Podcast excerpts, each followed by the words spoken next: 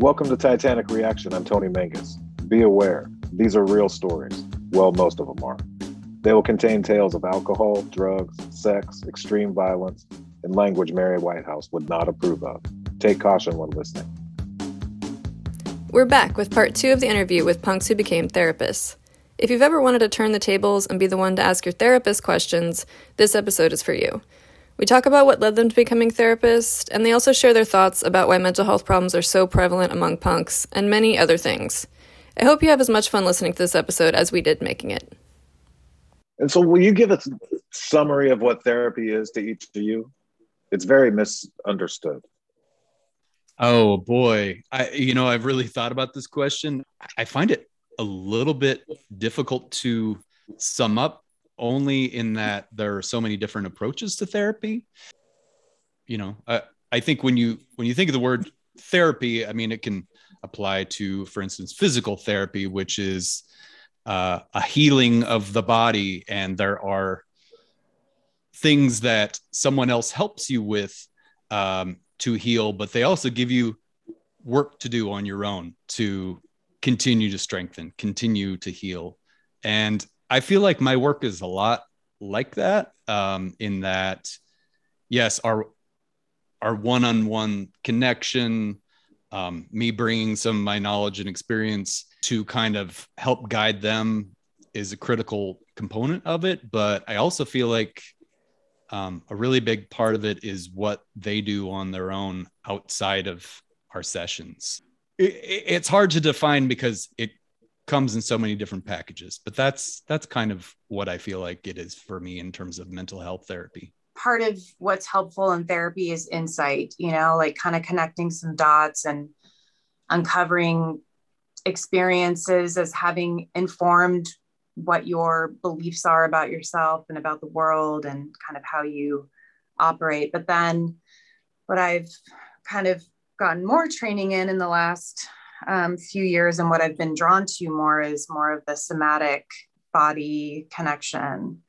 And it wasn't until really digging into that that I noticed personal transformation from that work, like actually taking my own medicine of what I'm practicing with clients. Um, and actually, it, it kind of started at the beginning of the pandemic. I had taken like an EMDR, the you know eye movement um, stuff. Uh, I thought that's what I wanted to do, um, and I liked a lot more of like the resourcing part, like the part of like find the place, you know, imagine a, a safe space or you know whatever, and then really kind of working with that and and and being in your body as you're you know if you're triggered to kind of find a safe space and um, so i was like oh well that I really like that stuff. And then I kind of started studying some of that more. And then Zoom started, you know, for my sessions. I had private practice. And then I also was working at the time for um, a college.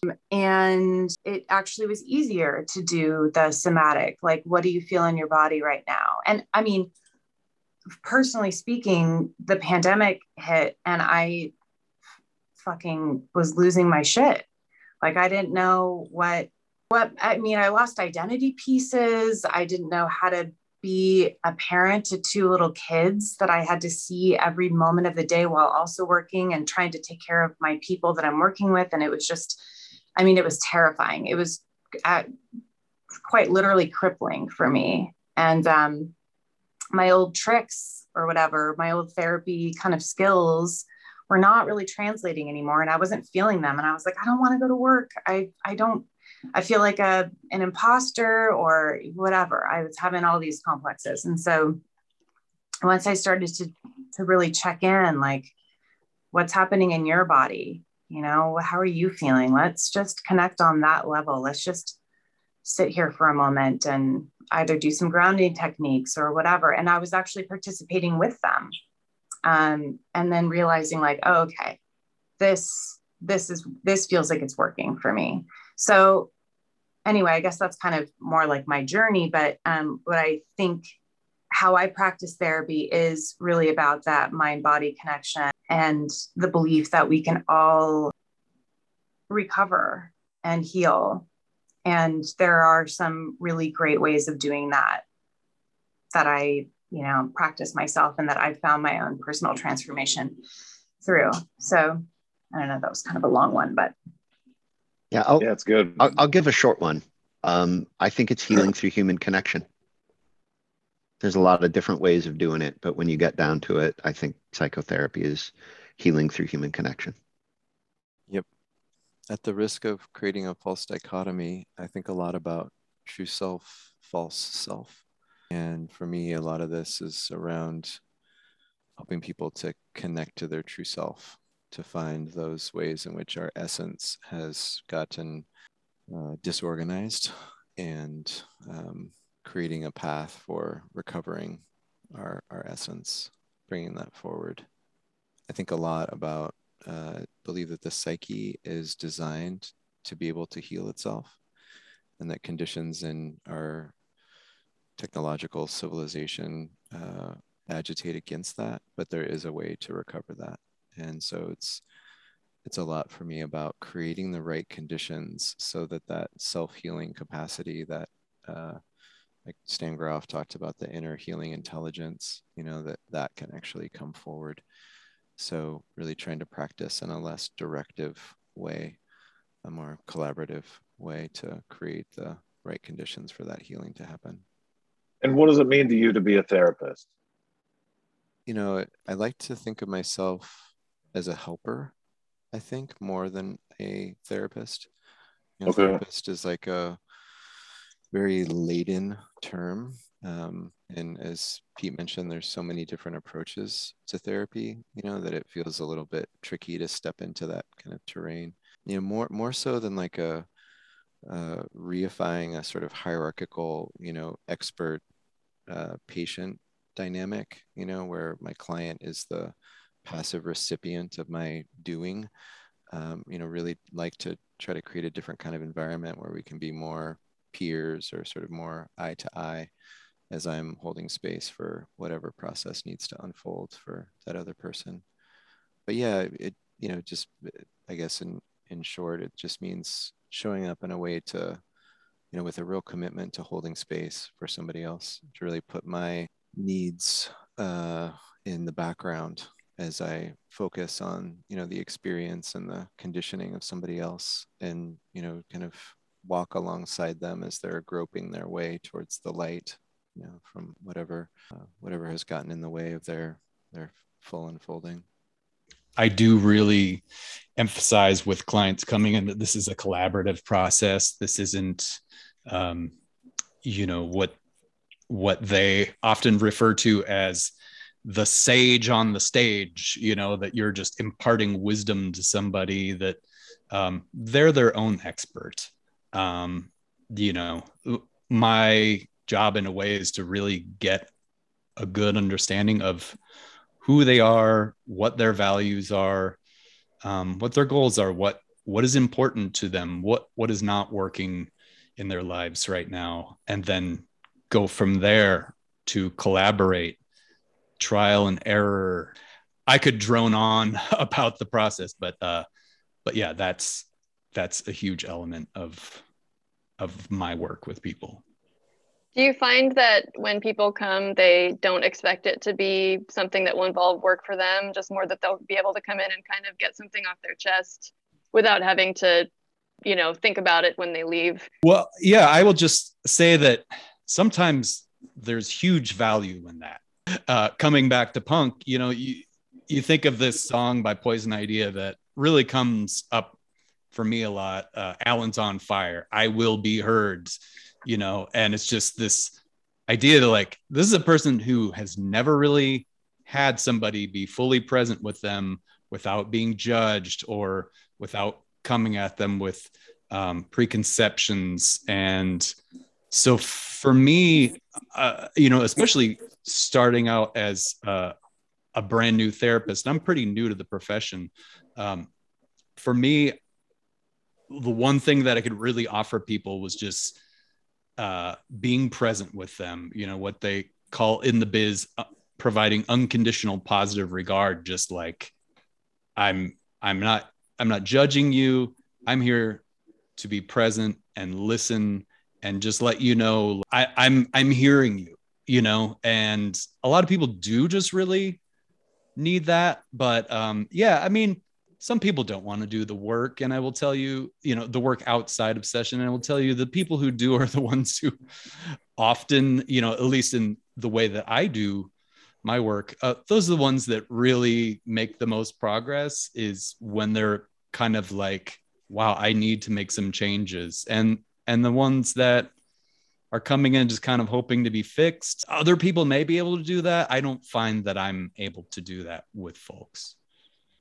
Yeah, I've said before that sometimes we can have this quite bizarre expectation that a person comes for this experience one hour per week and that that is somehow going to utterly transform their thinking, their behavior, their feeling states. And it's like one 168th of a person's life you know that's that there's going to be some magical thing that happens in that period of time that is the i think it can definitely be a catalyst and open up opportunities for further exploration and integration. But it's i don't think that the sessions themselves are what we should measure the success of our efforts on. You know it should be what's actually happening in a person's life. You know wh- how are they noticing things being different at the risk of taking up too much space, the other thing I might say is that, you know, for me, um, and I, this probably goes without saying, but maybe it's good to say it, you know, being well adjusted in a sick society is not sanity. And so, you know, I'm, I'm always thinking about this effort as in some way also part of that dismantling, you know, that as we become more well, we become better able to see what's actually going on around us and hopefully then able to take more effective steps towards transforming the world and who knows possibly averting ecological catastrophe and starting to treat each other with mutuality and respect and you know uh, uh, dismantle these systemic inequalities that you know are just so horrifying to watch. I think also just the power of realizing that you have choice more choice than you think you have. Um, even you know talking to clients like about feelings that they're having and that they don't have to chase the feelings. Like just because you feel a feeling doesn't mean that that's true or you know that everything you have wrapped around that is truth right? That you have a moment to actually kind of slow down and to really kind of experience what it is kind of a little bit from a lens like just a little bit. It's kind of like talking about the you know the true self or the you know, this unshakable spirit, I think that all of us have. It's helping clients feel, have a connection to that. And if in the one hour session that I have, if I, if they can tap in just for like seconds at a time, right? And just then in their own time, they can accrue more seconds and more seconds. And, and eventually that, that part of them can really grow and flourish. And that and that i think is is when you feel whole is when you feel you know wholeness and that you do have choice and and kind of how you approach others in your life how you see yourself the thoughts that you have about yourself whether or not you want to keep doing it. I don't think i have a whole lot to add on top of what other people have said. I, I really want to uh, reiterate what said about unconditional positive regard I think because because I use different approaches uh, with different people, so you know I can't get too much into technique for me, but I, I think that that's something that I I hold with everyone that I work with, um, is that unconditional positive regard and and I've noticed that one of the things that really changes, you know, I I I used to be a really judgmental person, and Same. doing therapy has been amazing for allowing me to, to be with people and not be judgmental. Um, but I think another important part about it for me is always doing my own work.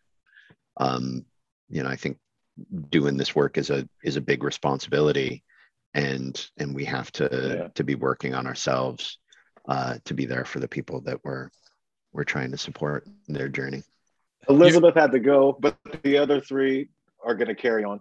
So yeah, what are some other misconceptions that people have about therapy? Well, you know what?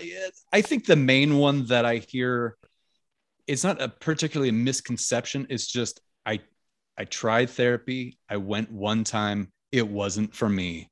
And this is, if I can, I would almost say that this is probably the most important thing that I want to impart to the listeners is that not every therapist is for every client. And I tell my clients that the first, our first session, I say, you know what? if this doesn't feel like a good fit, I, I, try to encourage them to come back at least a second time because there's a lot of nerves for people and they may uh, sort of attribute their nerves to something that's happening in the room with me. But, um, you know, I, I, encourage people to come back at least a second time. And then after that, decide whether it feels like a good fit or not. Because I think that so many people get turned off from therapy because they work with somebody who is not a good fit. And just to be super real, there's a lot of bad therapists out there. I, I mean, I, I know a lot of therapists that I would not personally go to. Um, so you really need to keep that in mind if you have some idea that, oh, yeah, I went one time and it's not for me there's a lot of different types of therapy. There's a lot of different types of therapists. And, you know, if you feel like you're struggling, if you feel like you need some outside um, resource, some outside help, please try it again. Maybe get a talk to a friend, see who they go to. You know, I, I remember a lot of my friends uh, back in Portland before I moved away were going to the same person because they had all heard word of mouth and that person was kind of punk adjacent and uh, you know that probably felt comfortable with them. Um, a lot of people won't get your lifestyle and it's probably helpful if if they do have some sort of awareness of you know the counterculture um you know because for a lot of us that is a, an important part of our identity so um yeah i don't know if that's necessarily misconception. I guess I guess it kind of is. It's it yeah, just the idea that all therapy is the same and all therapists are the same. That's just very much not true. Yeah, I'm just trying to just get some information out there so for people who eventually become willing to try will actually stick it out for a few times. I, I think one uh, on a sim related to that, I think an important misconception about therapy is uh, sometimes that you're going to go and at the end of your session you're going to feel much better than you went in, uh, and and oftentimes you can expect to feel worse at the end of the session.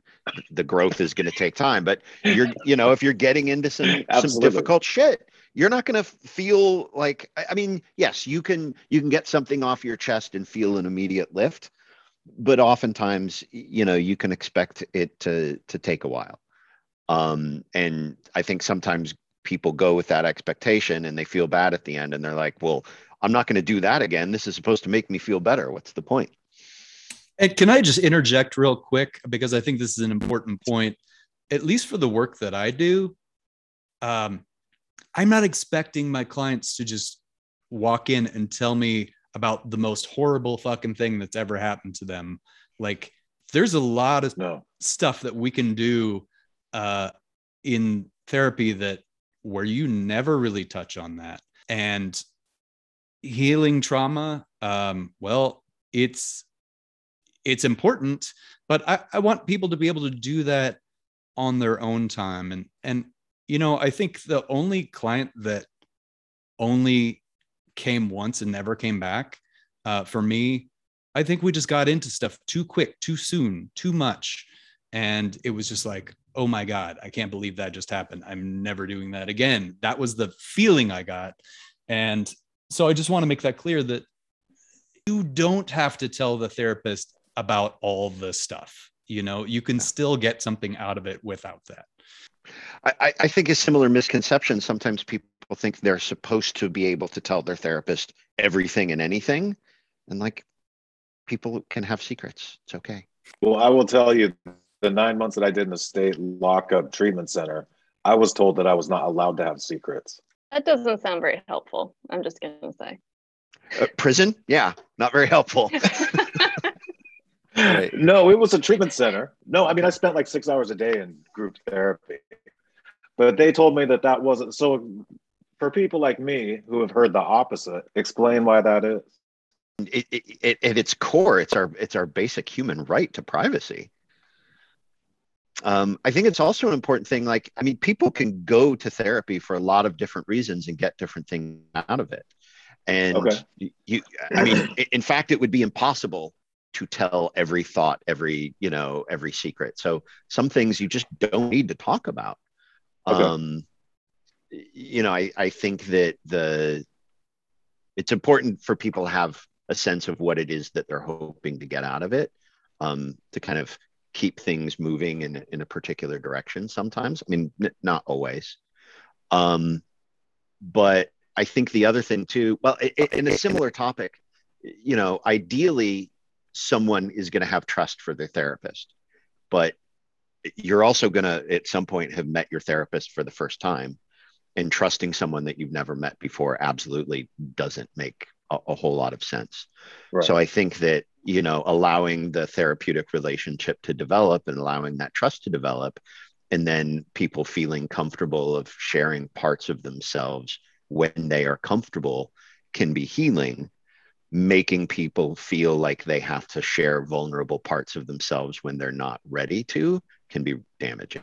yeah, absolutely. And in the wrong situation, yeah, Yeah. or with that the wrong person you know as pete said there's there's some bad therapists or people who aren't a good fit and and that can can cause more wounds when you feel coerced Yeah, that sounds like a bit more of a 12 step kind of thing than anything that might classically be uh, held by uh, therapists, you know, counselors, okay, psychotherapists, because there there often does need yeah, it's important for me to know that. Yeah, I mean, I think I think if you ask most psychotherapists, they would say that we need to earn a client's trust. You know, that as as we come into relationship with uh, a, somebody, you know, who needs our help, they're likely coming from, you know, some history of not being accurately reflected, not being seen, um, and you know, there's often a, a way in which people are quite protected. And there is often weeks months or years long journey of building that rapport and that sense of trust. So you know i i certainly don't press on anybody to disclose you know anything before it's it's the right time. And do also want to say you know um, as as to uh, as to pete's point about you know goodness of fit is sometimes how we'll talk about it in the biz. And you know I, I as a kid i was forced to go to therapy. And you know i wonder if you know as as as punks many of us would have gone through something like this you know where we were forced into an interaction with this psychiatric edifice and you know labeled with all of these you know uh, oppositional defiant disorder or Okay. you know whatever whatever we were said to suffer from. Yeah. Um, and uh, and you know those experiences for me were really damaging. And i was very reticent to uh, in any way prop up you know this system that had actually like been part of what wounded me you know as a in, in my process of becoming um, and so just to just to affirm that there really are you know people out there that get it and they might be more difficult to find i don't know but i i've been surprised at how many I, I use this term freaks i hope it doesn't land as pejorative for anybody but there's a lot of freaks out there that are getting licensed you know and that are are offering services you know and so definitely you know do do that search you know do that go on that quest that that Pete talked about of you know talking to folks seeing seeing you know who's good and and finding that person that can really hold space for you to you know feel safe enough to start to take those steps that you need to take. I guess another misconception that i might say is that you have to wait until like you're really fucked up to go to therapy. You know you, you're supposed to have some kind of mental health disorder or you're supposed to like have some really terrible thing going on in your mind before you actually reach out and get help.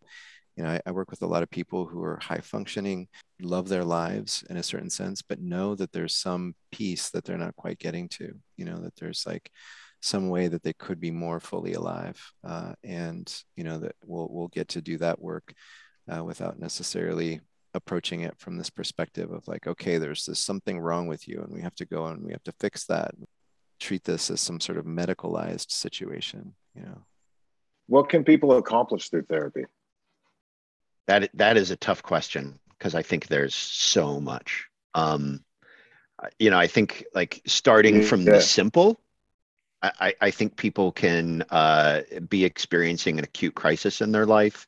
Something has happened that they're having a hard time coping with, like a global pandemic that's isolated you at home. um, and, you know, a, a relatively short uh, course of some kind of therapeutic relationship can kind of help get out uh, from the worst of it and develop some coping tools uh, that you're to, you know, take with you and continue practicing on your own. You know on the other end of the spectrum i think you know like really significant transformation of one's life is possible. You know i, I think that there's a lot of theme of working with with trauma uh, amongst us. And and i think kind of moving from a place of having seen one as oneself as being a victim and, and maybe even having experienced trauma because of of a inherent fault in one's being um, in developing the the recognition that that trauma is something that can happen to anyone and it can be healed from and and you can be a whole person after that um, is a big part of the work that I do with people. I was wondering, you know, you mentioned your own experiences with trauma earlier, and I'm not sure if this is relatable to all of you, but I've always wondered um, if you have issues like that. You know, a lot of the way that manifests can be avoidance, so you know, trying to stay away from triggers and things but how do you separate that from other people's stories like the content of what you hear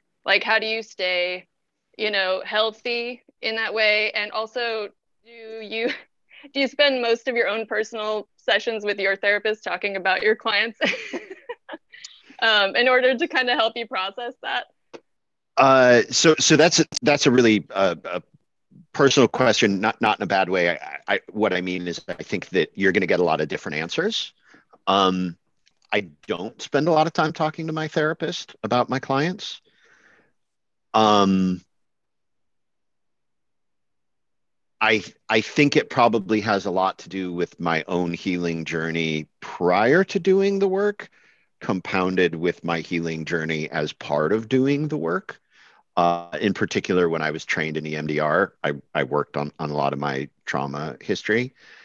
Um, and I think that one of the things that uh, I, I, think some some of us just are, in, and maybe it's because we have enough uh, enough experience with it, we can stay grounded uh, when we're hearing about other people's traumas. Which isn't to say that it's it's not difficult, um, but you know, I, I am able to recognize that other people's traumas uh, are are not mine. Having said that, I don't work with kids.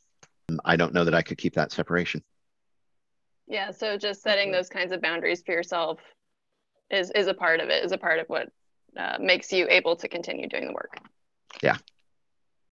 You know, I, I I do think that being able to process some of the stuff in some way with someone else, um, not necessarily your own therapist, but um, you know, for me, I'm still working toward licensure. So being able to talk through some things with my clinical supervisor can be really helpful. Doing, um, you know, group consultation is what they call it with uh, other therapists. You know, I work in an agency where we can, you know, currently it's all over Zoom, but we can just get on there and say like, "Hey, I had this come up. I could really use some feedback. Not really sure." Um, which way to go with this or yeah so that's that's one part of the answer um, and then the other part is that sometimes it's okay to feel feelings about clients um, and what they've gone through and, and in some ways i think that there's is important to be able to do that because if you're just like stone faced while somebody's telling you something really hard they're gonna it's that going back to feeling heard, feeling seen. If they're just feeling like you're putting up a wall while they're bringing up their trauma, they're not going to trust you. And so you have to be open to a certain degree to feeling those feelings and at the end of the workday going okay that's what i did today. Now i'm moving on with the rest of my life with the rest of my day. And um, yeah a lot of ha- people have different sort of rituals on how they can close out their workday. Um, you know I, I don't have a particular one. I i take a bike ride on my i i bike commute. And man that 10 minutes of uh, I, luckily i work uh really close to home but uh, yeah that 10 minutes on my bike is It sounds like a very specific ritual. it's healing. It is. It's it's it's a way to let it go you know? If i get in the car turn on music or npr or whatever um that might still be there with me when i get home those those things. And and it's not to say like oh it's just magic. Occasionally i do come home and i'm like man that was a fucked up day you know? It it does happen but i don't know. I i think you have to figure out your way of of doing that to continue to do the work. So there's a lot of different w- approaches to it um i guess is is the Yeah. short answer. Spot's given a thumbs up so i assume he Okay, I hope that was an okay add. question. it's a great question I hope that was an okay. okay. I I don't know when you said it was personal. I just was like, oh no, I didn't want to Yeah. get in No, there. but much. personal Okay. is okay, but also I meant like my answer isn't necessarily gonna apply Individual. to anyone else. Right. yeah okay. yeah I just wanted to make sure. No, i thought it was a great personally, question you know, personally, I love it, and uh, I was just thinking about, you know, Pete, you were talking about when we first met, and how part of your memory was like we went really deep, really fast. yeah Um, and like, there's something about this whole enterprise that is actually totally nourishing for me. Like, I just love it when, you know, you're uh, getting real with people. You know, it's like, and and stuff comes out that's like really hard to hear and hard to be with, but it's almost like the payoff uh, is enough uh, in that authenticity, in that intimacy, that it's it's, it's worth it in a way. I totally agree. Yeah, I think there's you recognize that people had to process that. People had to feel that to move forward. It's all part of the process, the journey. And so I guess knowing that the the client is healing uh maybe yeah, maybe it it, it softens it or it you know, it makes you want to keep hearing their stories. You know, I, I had a when I first started learning trauma work, uh, I had a, a a mentor who uh, I had asked the question after an intense session of like, how is this work sustainable? And she said, it works for us too. And when you're when you witness someone's journey of healing, um, it can feel pretty amazing for us. And and it, it's you know it, it's not like we're just hearing people's trauma stories and then just sitting with it. We're hearing people's trauma stories and then helping them heal from it. Um, and and that's I, I feel blessed and honored to witness and participate in that with people. So it's almost like um, you're saying as you work through it with your client, you're also working through it yourself. Like you're both kind of working through it together. Yeah, in in a way, but also some of it is is you know like I think at a, a core one of the challenges, and it, you had mentioned avoidance. Part of the reason that people become avoidant with traumas is our nervous system's desire to protect from that trauma happening again. But talking about it, put you know, bringing it up is not the same as it happening again. Uh, and you know, being able to to kind of recognize that it is something that we can talk about, or and not always talk about. I mean, we do use other methods. Uh, Elizabeth was talking about somatic approaches and you know felt experiences in the body, and um, so she was talking in that a little bit about being present as she was encouraging other people to do it. So so that kind of thing is is definitely uh, a part of it. You kind of touched on it earlier, but what are some of the shitty parts people can expect from therapy before they start to improve? It is kind of what I believe Pigpen mentioned the idea that sometimes you'll feel worse, but most of my clients just seem to at least initially feel like oh my god somebody just listened to me with their whole mind and and heart or whatever uh and and didn't judge me and didn't try to minimize my feelings um eh, you know and so i would say that initially for a lot of people unless it is too much too soon like i mentioned um that there isn't a lot of downside you know it's it's usually a relief like oh wow i got in the door you know i made the appointment i filled out all the paperwork and i'm finally here doing this. Um so but yeah i mean obviously there are setbacks um you uh, you spoke to it earlier pete. I think that for a lot of people the hardest part is the realization of like oh this person isn't going to just like talk to me and make everything better I have to make changes in my life. Like I have to confront some some shit that I've been avoiding dealing with and nothing's going to happen if I don't do some, you know, make some changes. Lots of ways of doing it, but on some level you have to make some changes and that's hard. Yeah, and, and that yeah, I will say that is where a lot of people get stuck. Like the initial thing of um, you know, being heard is great, but then people stop they stop making progress when they expect that that's all there is to it. And you know you you have to kind of coax them sometimes like all right let's assess what's going on in your life. What what changes haven't been made what changes need to be made and you know a lot of times people don't want to make them. Just from me getting sober like i know a lot of the changes like actually physically hurt. Sure sure sometimes there can be this somewhat dizzying realization that one's ego identity has actually been a protective mechanism that has allowed us not to feel certain kinds of pain.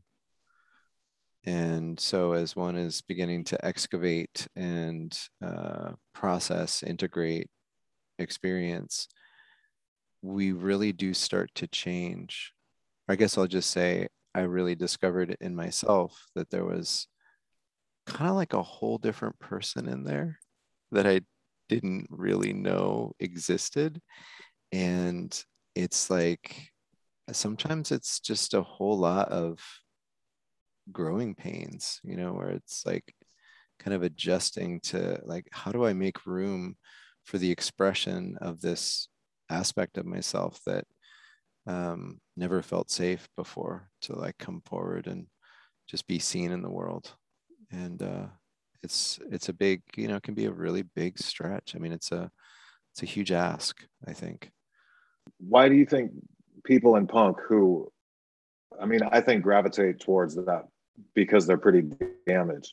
Why do you think they're so resistant to therapy you know, when I, I, remember talking to another friend of mine uh, a number of years ago who we had kind of got into doing mental health work together. And one of the things that we talked about is, again, we we were agreeing with that idea that so much of us uh, end up getting into punk because we're fucked up. Um, but there's sometimes a little bit of a divide that that some of us are kind of seeking that out because we want to we want to change that. We want to like we want to not be fucked up. We want to heal. Uh, but i think that there's always been a more nihilistic side of the punk scene that like really wants to revel in being fucked up. And it becomes That's like such a part of the identity of like like why would i why would i get better? Like no i'm gonna you know i'm gonna be more fucked up. Um so obviously people that are gravitating towards that side aren't aren't really looking for for a healing journey. But i you know i think spot spoke to it a little bit too. We we have i mean you know you mentioned your drug treatment experience you know the i think so much of the dominant paradigm of the mental health system in this country is damaging. And you know we tell each other like oh yeah I, you know I, I went to treatment and i had this therapist that was a total asshole and made me do this and so we start hearing from each other that that's not a place that that we're going to be accepted and encouraged to heal we're going to you know have people trying to make us straight but it's not necessarily the case. I think that dovetails into the question um, about substance abuse and alcohol abuse in punk and why any of you might think that that's so prevalent within the culture. And maybe that ties into kind of people seeking self destruction and finding one another. But I'm curious if you could speak to that and, you know, why you think it's so prevalent and also why you think it's so hard for people to seek treatment. I mean, for me, alcohol was, and probably, although I actually don't drink that much anymore, but um, maybe still is, but uh, it, it's it's the most wonderful short-term coping mechanism that I've ever come across. I know some of us that have gone down the road with um, opiates, and you know, I haven't necessarily, but um, I hear that's an amazing coping mechanism as well. You know, if if we assume that a lot of people with um, histories of trauma, of maybe it's not even you know capital T trauma, but just we came from fucked up situations, whether it's poverty, whether it's just you know parents that weren't necessarily entirely available to us emotionally, whatever. Capitalism. Well, look, we haven't even gotten into that. I mean, that's a huge component of what I do is help people navigate living in, you know, uh, late stage capitalism in the United States. Uh, but yeah, I mean, so whatever it is that you need to cope with, um, drugs and alcohol are a wonderful short term solution for that and a horrible long-term solution but um, you know you know what's a really good way to not remember that it's a good long-term solution is to take more drugs and drink more alcohol. Um, so look, I mean, short term. I, I also think value. we have to look at the fact that in you know that a significant part of the punk rock canon, if you will, totally uh, romanticizes getting wasted. Of course. You know, we we probably couldn't even catalog the number of songs that are are about getting fucked up. And it can be really fun. And when you're a teenager, man, like what yeah you know anything that's already fun just becomes so much more fun when you're and, and especially hammered. if you're being told you shouldn't do it of course it's like oh i can handle it and you know part of punk i think is extremism yeah. like you know that's kind of been what i've noticed is like that's kind of been my approach to life is everything i do i do it 110% you know and so like it was for sure punk uh but you know substances as well. It's like let's do the really extreme shit. Like let's figure out you know how to get the most out there.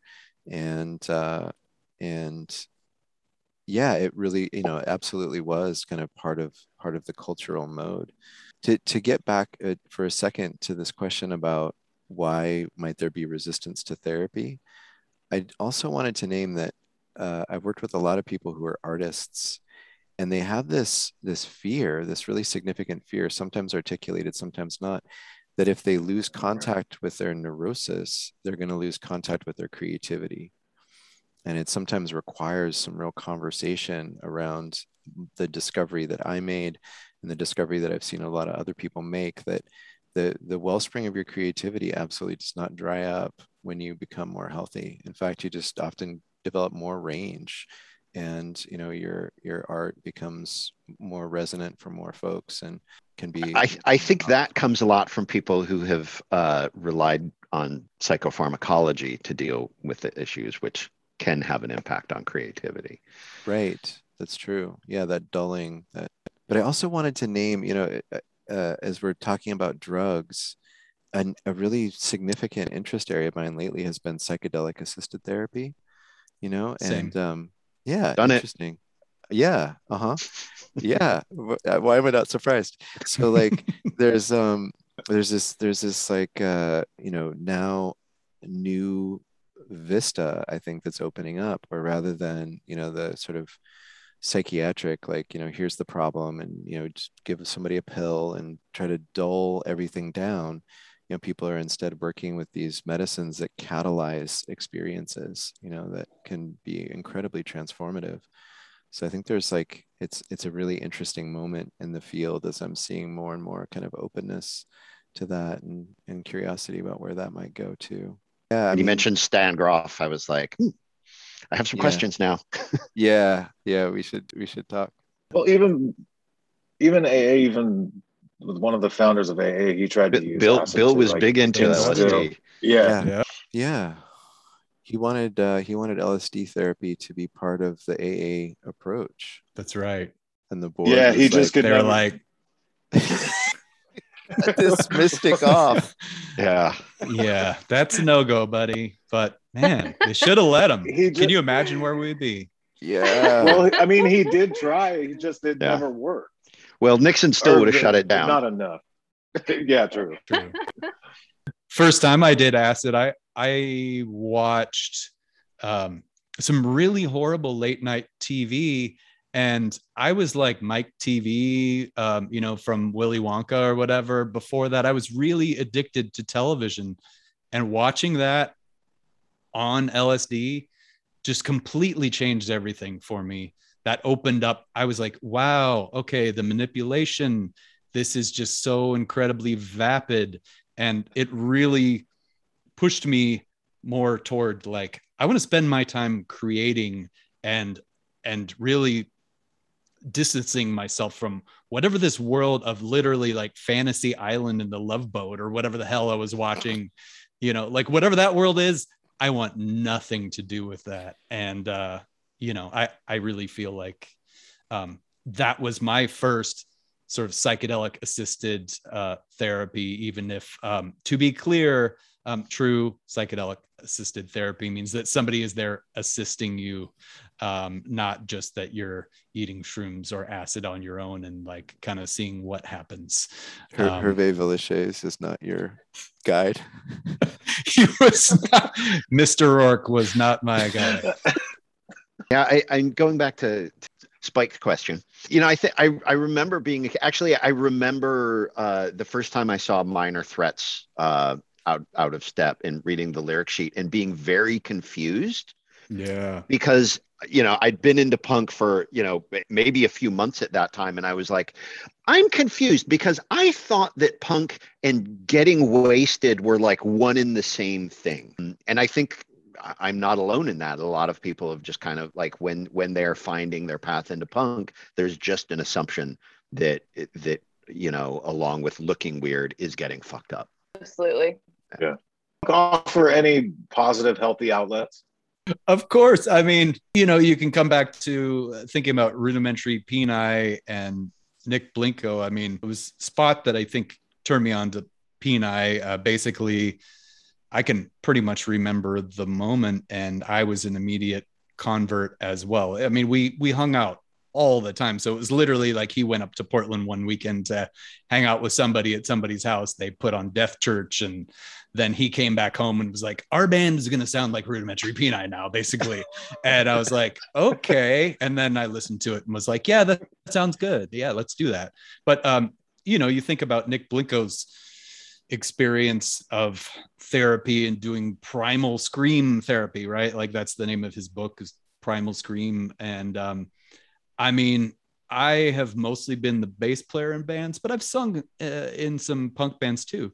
And that is an extremely cathartic experience. Like if you do a half hour set of screaming your fucking head off on a stage in front of a bunch of people who are actually feeling something from it, you will feel different. It is therapeutic. There's absolute value in in that. I mean, there's obviously value in collaboration with people being in punk bands. There's value in having community. I mean, and I cannot understate that. And this is something I could go on and on about. And I think the pandemic has, with so many of us being cut off from community. I mean, you kind of talked about that yourself, Tony. Your reason for kind of wanting to do this podcast is connect with other people. So, Yeah. I mean, there is true value in being part of the punk community, being part of this sort of tribe. You know, man, I mean, N- not, Get- not to mention, you know, you're, you're focusing a little bit on music, but there's, you know, the zines, the leather work, the, you know, in terms of You creativity, have to do speed to terms of go with creativity. leather work. So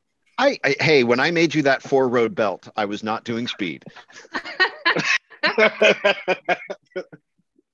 fuck, I wish I still had it. There's the, the body of like photography that's been co- collected uh, around punk rock over the years. And I, I, have some friends here that are amazing painters that are, you know, really influenced by punk. So, I mean, there's, you know, maybe some of some people might not think of those things as being inherently punk, but I think all of the creativity and art that has sprung out of mu- punk separate from the music, it, you know, it's, it's undeniable.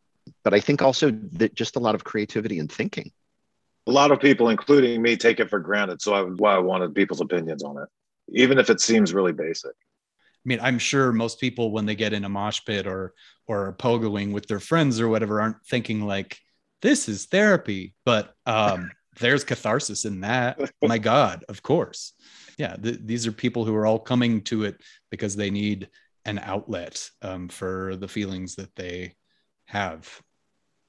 I used to say that, you know, going back to playing in bands, I used to say that I would lose my mind if I didn't have a band. And I feel like it, there were points in my life where I wasn't playing music. And I feel like I did somewhat lose my mind. Like, luckily, over the years, I've developed coping mechanisms. And honestly, going to pursue my education in, in social work, um, I learned a ton of coping mechanisms. I learned a lot about myself, and that really helped me you know not necessarily rely fully on that expression of being in bands and uh, you know just getting loud. Uh, but yeah i mean there's real value in it. I, I don't do art therapy but I, I work really closely with some art therapists. And one of the misconceptions that they often correct is that doing art therapy the, the purpose is not necessarily to make art that you're going to put on the wall. It is a way of expression. And you know people who are nervous and are like oh i'm you know i'm not an artist. It's like well you don't need to be an artist to to do art therapy and heal from it. And you know going especially back to the early days of punk when there was very much this idea of like you know you don't have to play an instrument to be in a punk band. Like you know you can have a creative outlet and no talent you know i think that's that's less true. I think most punk musicians are much better musicians now but i think in the early days that that was an inherent part of it. It was like creative expression talent not required. Sorry i interrupted you. Oh totally fine. I, okay, I was going to make it's... a random comment that actually won't contribute to our dialogue so. Will it be funny? I kind of want to hear it yeah is it funny? Go ahead I don't know. I was just thinking about that music thing, and I was remembering the first time that I heard Flipper. yeah, yeah. It was just like and the sandpaper LP. it's just not even, not even trying, you know, no. to to no pretense, but it was so compelling, you know, so like engaging. I'm gonna um, say I think Pete sort of touched on it a couple of times, but I was hoping maybe uh, one of you could explain to the listeners the difference between being a licensed clinical social worker therapist and being a therapist without that additional title. State, I mean, the, the, state the, oversight. Yeah, it, it's basically state oversight. Um, yeah, I was a little. I was actually kind of looking into my my uh, dad lives in England, um, and at one point I was concerned about his health and just kind of like looking at could could I would I be able to work in England? And I made the mistake of like doing searches on like licensed clinical social workers doing therapy in England and couldn't find anything. And I was like, oh, I guess I can't do it. And I later realized, no, I was looking wrong because they don't have licensure in England. Uh, it, it's very much an American and can- Canadian like way of controlling things. I mean, the, the, the argument is it is a consumer protection. Um, but I think it's often been a way of keeping people who uh, are relying on it for a livelihood to not have too much uh, competition under the auspices of you know protecting the consumer. But uh, basically you have to have gone through a certain amount of experience and supervision after your education and then usually take a, a test that's not a very accurate assessment of your um, clinical skills um, but you know has good multiple choice questions for and uh, and and then you become licensed. And there's there's different kinds of licensure that reflect each of them has an educational requirement, and so they'll be different uh, for licensed clinical social workers, marriage and family therapists, and professional counselors. You know, lic- all of those uh, licensed professions. Uh, you have to have a master's level degree, and often those programs will focus in slightly different ways. You know, like all of them give you a good grounding in how to sit with people and be supportive. And then, you know, social workers have additional training and kind of how to do social work, you know, how to get people, get people's lives back on track. And, uh, and then counselors are, you know, more sort of generalized uh, uh, psychotherapy providers. And then marriage and family therapists get a little bit of additional focus on working with families and couples. But any of those professions, you know, might refer to themselves as a psychotherapist. And Chelsea, when she's not producing this podcast, she works with children of trauma. She wondered if past trauma could make punk attractive. Yep. uh huh. it sure did. Yeah, I, I'm trying to. I'm trying to think if I know any punks that didn't have past trauma. Yeah, I think you guys really did touch a lot on that, but I just wondered about that the way our brains get uh, kind of hooked on adrenaline and excitement and extremeness starting as little little people i think this this other theme that's been coming through a lot uh, community might also speak to what's sometimes referred to as attachment trauma um, you know that if our if we experience you know caregiver failure or you know developmental wounding even if our parents aren't abusive or neglectful but are, there's simply a pattern uh, of not getting our needs met, you know, that might incline us towards a, an attachment style or strategy that gets us into this kind of um, more intensive. I mean, we hung out like every day, like as soon as school was done, we hung out until bedtime pretty much, you know, it's like, oh yeah. Uh, and it was like, which, whose house are we staying at tonight? Right. I know. I think about that now. How generous our our parents were to like let these other ragamuffins stay over all the time and stuff. Yeah. But yeah, you know, it's um, you know, or our parents collect- kicked us out, so we had to go stay with other people. Yeah, there's that. the uh, collective house. Or you were running away. The... I just want to interject and and say, yeah. Speaking of attachment, I mean, there are definitely different ideas about ADD, ADHD, where those things come from, but most of what I've read, what I've learned about ADD and ADHD um, is that there's a pretty significant component tied to um, early childhood attachment issues, even um, you know in utero stress and um, you know, Tony, actually, on a couple of different of your episodes, you've had a couple of different guests mention ADD, ADHD. Uh, mm-hmm. And I think that is super prevalent in punk. And so short, fast songs, I mean, just in that sense, it's like, you know, we're not, we're not gonna listen to, um, you know, 15 minutes. Godspeed, you Black Emperor. Yeah, well, maybe we are now, but uh, but yeah, as, as, a young punk, I mean, listening to some Pink Floyd 15 minute song, no, it's like I need it fast, loud, overstimulating.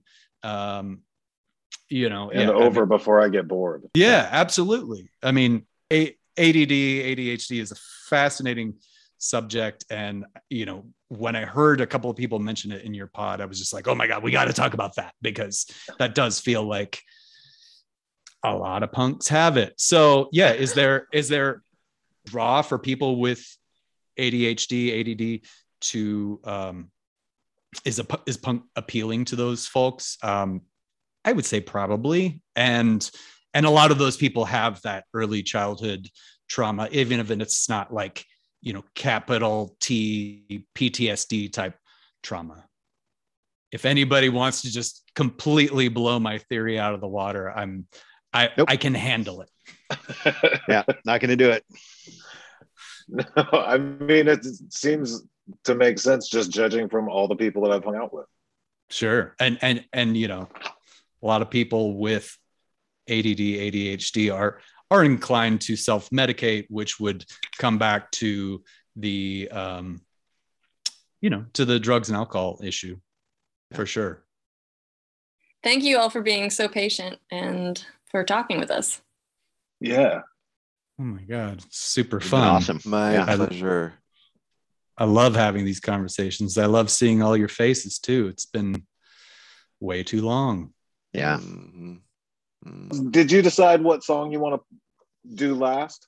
Nowhere is is my other band Dispossessed. It was a song I I wrote about um, feeling my soul drained from working at a tile factory, and uh, you know, for me that just tied in so so cleanly to my work as uh, as a clinical uh, social worker. In that, like I said, a lot of what I'm doing is helping people navigating the current era of capitalism in America. That was dispossessed. Um, yeah, it was Diane from Harum Scarum, Mark from The Estranged, and Molly from uh, The Curse and and Pimp Slap, and me. But yeah, I wrote that song when I was 21. I didn't end up recording it till I was 31, and I don't know. It it, it doesn't really have anything to do with mental health other than just feeling like Other than What- everything. other than what is mental health? what is this life and it doesn't feel right it doesn't fit it doesn't feel sustainable Yeah. you know and and guess what That It's- seems apropos. yeah it's not Yeah. sustainable but therapy can help